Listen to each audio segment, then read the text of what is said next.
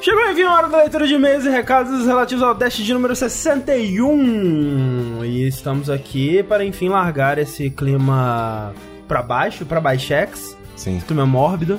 Porque o assunto de morte, eu quero que ele fique bem separado do assunto do Koji Kondo.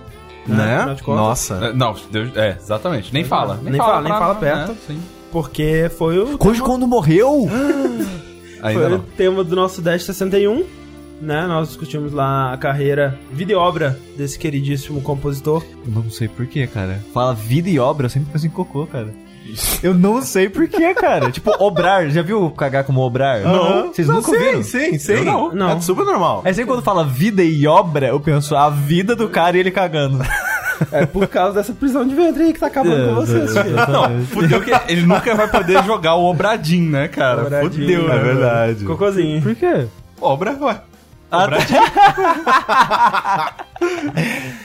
É, mas, cara, foi um cast que eu gostei muito de gravar e eu gostei muito da recepção dele também. O pessoal curtiu bastante esse tipo de podcast, né? A gente é, não faz com tanta frequência assim sobre um desenvolvedor ou sobre uma personalidade, justamente porque é difícil. Tem que rolar uma pesquisa mais profunda sobre a pessoa. A vantagem é que Koji Kondo é um cara famoso. Então, Sim. tipo, pesquisar sobre a vida dele não é tão obscuro, né? É, e também que a gente focou bastante nas obras dele. Sim, sim. Eu tô olhando pro sushi pra ver se ele ri das obras dele. Aí- então, é, eu acho que por isso que dá aquela movimentada, né? Não fica só, ah, e aí Sim, ele fez sim, sim, isso, sim. aí ele fez aquilo, aí ele fez aquilo outro.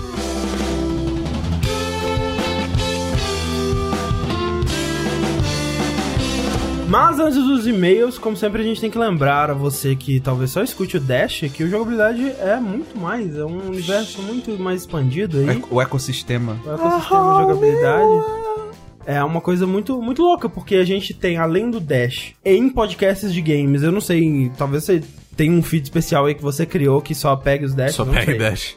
é. Mas nós temos o, o Vértice, que é o nosso podcast de notícias e lançamentos.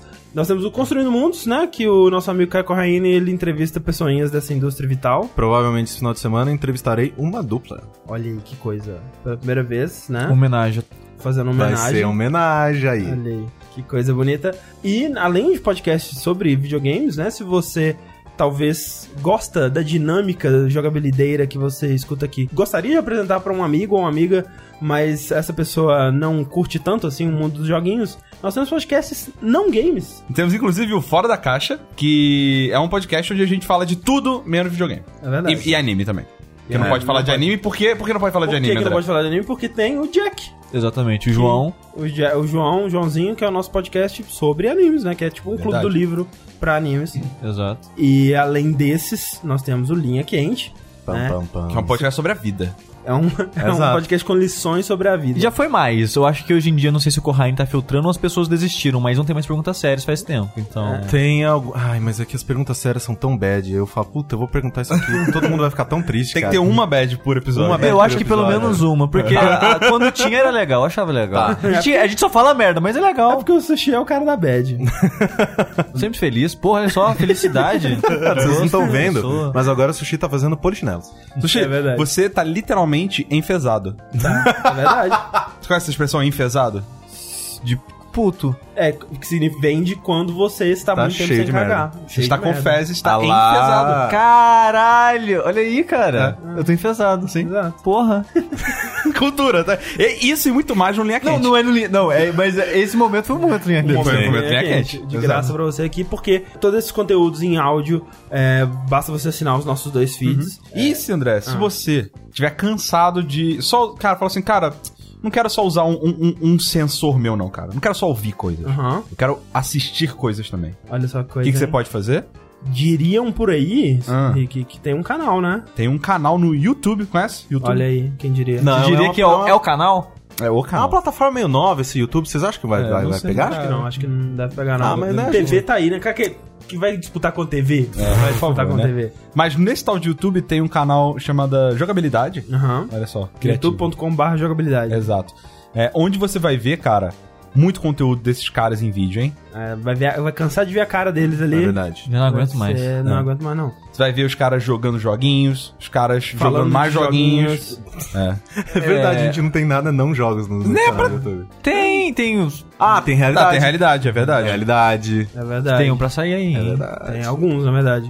E todo esse conteúdo, ele é viabilizado pelo nosso Patreon, né? A campanha que a gente lançou lá em agosto e que está nos sustentando, né? Foi o que nos fez conseguir mudar para São Paulo e dividir esse belo apartamento, é, no qual eu tenho acesso irrestrito à coxa do Rick, É verdade. Sempre. sempre que eu quiser. Open coxa. Open Coach. e, e pra que continue assim, você deve fazer a sua parte também, né? Sim. Seja espalhando a palavra, né? Espalhe a palavra de jogabilidade, apresente ele pra novas pessoas. Ou contribuindo diretamente, né, na nossa campanha, com o valor que você conseguir a partir de um dólar aí. Você já está ajudando profundamente. E a gente tem muitas metas pra atingir ainda, então entra lá no patreon.com.br jogabilidade. Exato. Na Facebook, Twitter, pega, pega um- uma rede social, bota barra jogabilidade, grande chance de você encontrar a gente. Redes sociais normais. Não vai, tipo, no Trinder, que é pra buscar... Não, pode ser também, pode não ser sei. também. Vê lá, ué. Vai que acha. Vai no, no Grindr acha também. É verdade. acha. Ah, Também. É, mais países. Vamos então pros e-mails que a gente recebeu aqui sobre o Dash do Codecon, do Rick.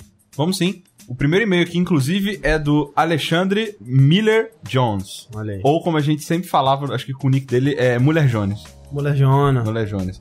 É, ele manda um salve jogabilideiros. Estou mandando esse e-mail para acrescentar uma informação que fiquei surpreso de não ter sido comentada no cast. Como vocês comentaram, no Super Mario Bros, a música tinha que ser programada no código do jogo. Tô comentando amanhã, comentando amanhã, ó, e tá errado. E- e- Isso, com- isso comentamos, vamos continuar aqui pra descobrir o que, que é. Quando o Koji Kondo estava fazendo isso para o Super Mario, ele percebeu que tudo no jogo, incluindo outros efeitos sonoros e a própria movimentação dos personagens, ocorria em sincronia com o processador do NES, o que o levou a programar a música nesse mesmo tempo. Isso faz com que a movimentação e os efeitos sonoros ocorram todos em sincronia com a música e acabem se complementando. O próprio efeito sonoro do pulo tem a duração exata de uma batida e se encaixa perfeitamente na música todas as vezes. Só mais um exemplo de quão boa essa trilha é. Enfim, só gostaria de acrescentar informação que, pessoalmente, acho muito interessante. Só que eu acho que ele errou a ordem das coisas, porque ele fala que o jogo acontece em sincronia com a música, o pulo tem a mesma duração da nota, só que ao contrário, a nota tem a duração do pulo e a Ah, música sim. acontece em sincronia É. com o jogo. Quem veio primeiro? Quem vem primeiro, o pulo ou a musiquinha? Exato. Ah, Caralho, ficou- É, cara, mas muito foda encaixou. isso, né? Isso é tipo, é uma parada. é Uma coincidência que ficou foda, é isso? É, eu não sei até o que É, qual foi pelo a que ele coincidência. falou, dá a entender que foi proposital. Mas a gente comentou algumas coisas. é, Esse ponto especificamente faltou é, né, aprofundar nele. Mas a gente comenta, né, que sobre como que as moedas elas estão piscando no ritmo da música e a- os inimigos estão mexendo no ritmo da música. Uauá.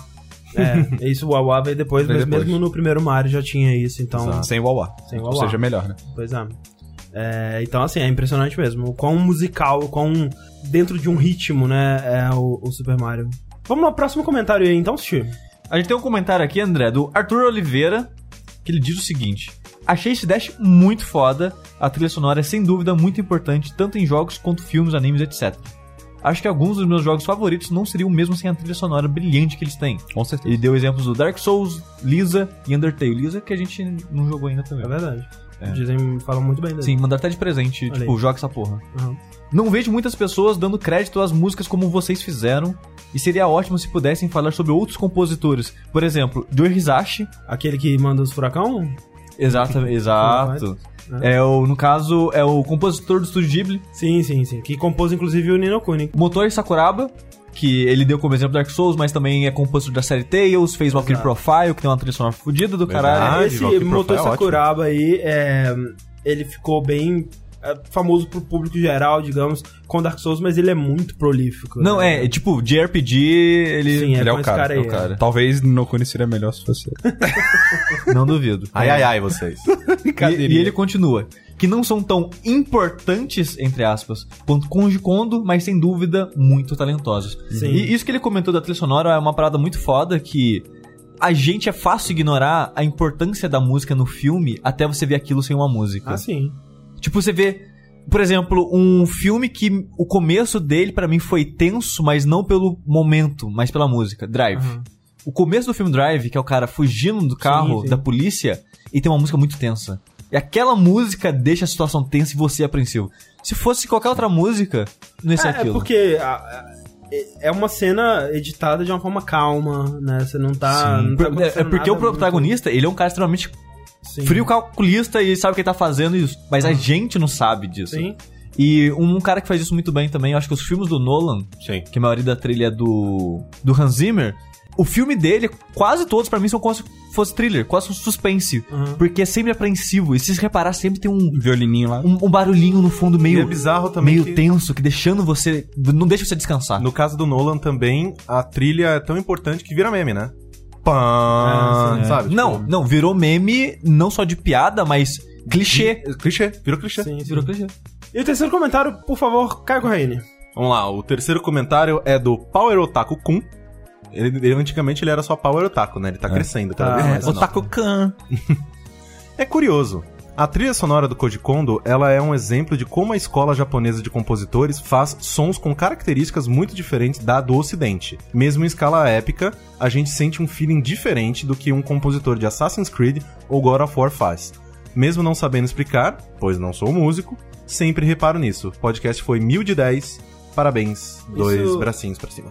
Isso é verdade, assim, é, tem, são escolas diferentes e mesmo é, na pesquisa pro Dash do Koji Kondo, é, eu deparei muito com isso, sobre compositores contemporâneos dele, que também compo compuseram pro NES, mas que eram europeus ou americanos.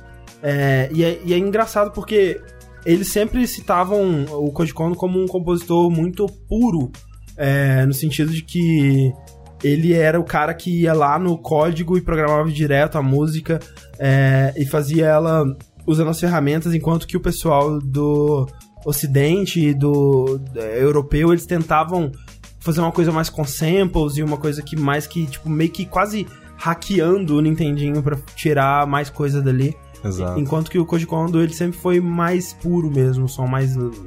Mais, né, mais simples. Sim.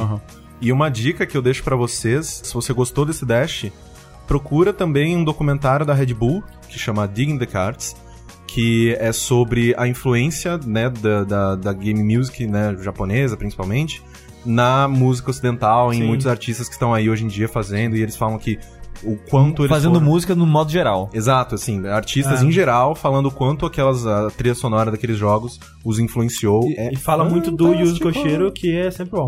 fantástico. Ah. Eu acho muito estranho isso, cara. Ele não sabe que ele é famoso, ele não É, sabe. As isso, pessoas amam ele, ele não.